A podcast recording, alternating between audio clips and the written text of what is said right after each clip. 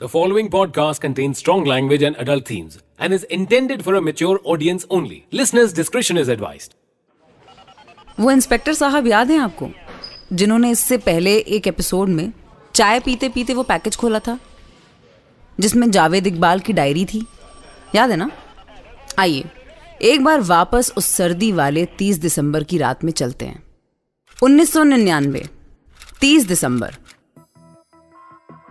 पाकिस्तान में Nawaz Sharif prime minister हैं और भारत और पाकिस्तान के बीच माहौल में तनाव बना हुआ है।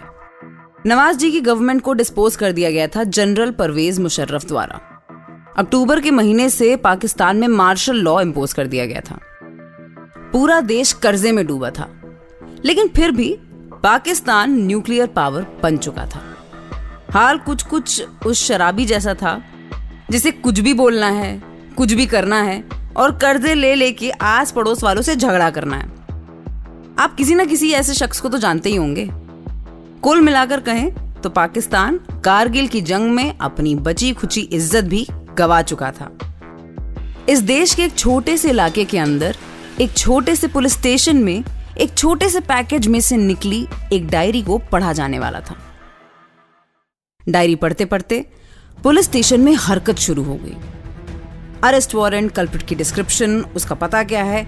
ऐसे सब सवालों के बीच पुलिस कर्मी अफरा तफरी मचाए हुए थे। सबकी हालत खराब थी। ये कैसा संजोग था? पाकिस्तान की हिस्ट्री का सबसे बड़ा मैन हंट शुरू हो चुका था। पुलिस की गाड़ियाँ पूरे शहर का चक्कर लगा रही थी। घर घर जाके पूछताछ की जा रही थी। डायरी स्निफिंग डॉग्स को सुंघाकर उन्हें गली गली भटकाया जा रहा था। हालाँकि इस बात का कोई ज़्यादा सेंस नहीं है कि कुत्ते अपने सूंघने की शक्ति से कातिल को कैसे ढूंढ निकालते। लेकिन पुलिस से जो बन पा रहा था, उनकी समझ में जो आ रहा था, वो कर रही थी। अब उनका देश, उनकी समझ और उनके तौर तरीके और उन्हीं के कुत्ते। कुत्ते ढूंढ नहीं पा रहे थे कि इकबाल कहाँ है। इकबाल के कानों तक ये खबर पहुँच गई।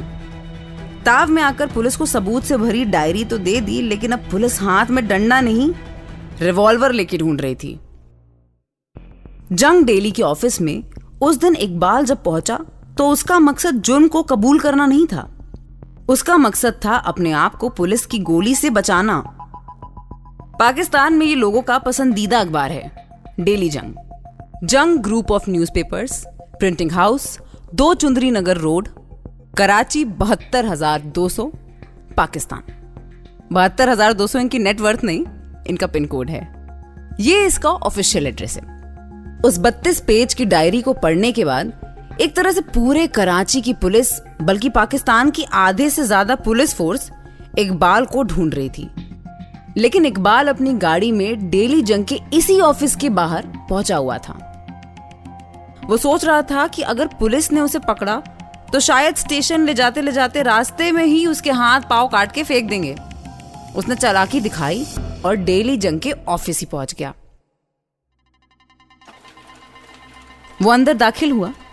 तब तक खबर फैल चुकी थी कि एक सीरियल किलर ने पुलिस को डायरी भेज के सौ बच्चों का रेप करके उन्हें मारने का जुर्म कबूला है और बकायदा उन बच्चों की डिटेल्स और उनकी बॉडी के ट्रेसेस खत्म करने में कितने रुपए का एसिड लगा है, इसका सारा ब्यौरा दिया है। खबर सनसनी खेस थी, लेकिन इससे पहले काबिल रिपोर्टर्स हेडलाइंस लिखते या उस गुमनाम कातिल को एक शक्ल देते, उससे पहले ही कातिल खुद उनके सामने पहुँच गया। उसने डेली जंग के दफ्तर में काम कर रहे स्टाफ से कहा, मैं हूँ जावेद इकबाल। मैंने सौ बच्चों को मारा है। मुझे इस दुनिया से नफरत है। और मुझे अपने किए की कोई शर्मिंदगी नहीं है, और मैं मरने को तैयार हूँ। मुझे किसी भी तरह का कोई पछतावा नहीं है। मैंने मारा है सौ बच्चों को। कोर्ट ने शरिया लीगल कॉन्सेप्ट ऑफ़ कीसस के मुताबिक जावेद को सजा सुनाते वक्त कहा कि जावेद को सबके सामने उसी जगह फांसी दी जाएगी, जहाँ वो अक्सर बच्चों को तलाशता था। जब जावेद की साँसें रुक जाएँगी, तब उसकी बॉडी को सौ टुकड़ों में काटा जाएगा। उन टुकड़ों को एसिड में डालकर नष्ट किया जाएगा। जावेद के साथ साथ उसके वफादार साजिद अहमद को भी फांसी की सजा सुनाई गई। उनके एक साथी मोहम्मद नदीम को एक सौ बयासी साल की सजा दी गई। उसे तेरह मर्डर्स में दोषी पाया गया। अपनी फांसी के इंतज़ार में जावेद इकबाल जेल में दिन काट रहा था। इस दौरान उसकी कई जर्नलिस्ट से बात हुई। वो सबको अलग अलग कहानियाँ सुना रहा था। कभी कहता मुझे फंसाया गया है, कभी कहता मुझे छोड़ देंगे तो मैं और बच्चों को मारूँगा। लेकिन जेल में भी उसे तबीयत से कुटाई मिल रही थी।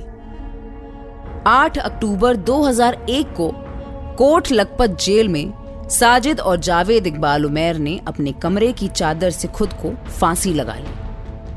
पोस्टमार्टम की रिपोर्ट में लिखा था कि मरने से पहले दोनों को पीटा गया था।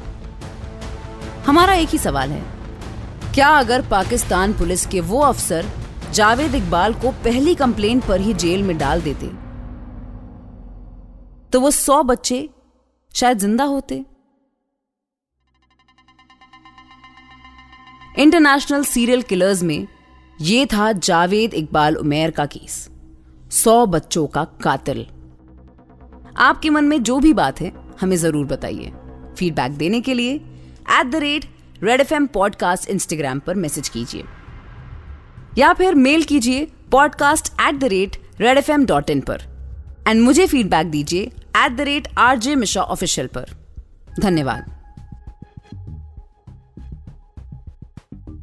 You were listening to International Serial Killers, written by Dhruv Law, audio designed by Ayush Mehra, creative direction by Dhruv Law. Send your feedback and suggestions right to us at podcast at redfm.in.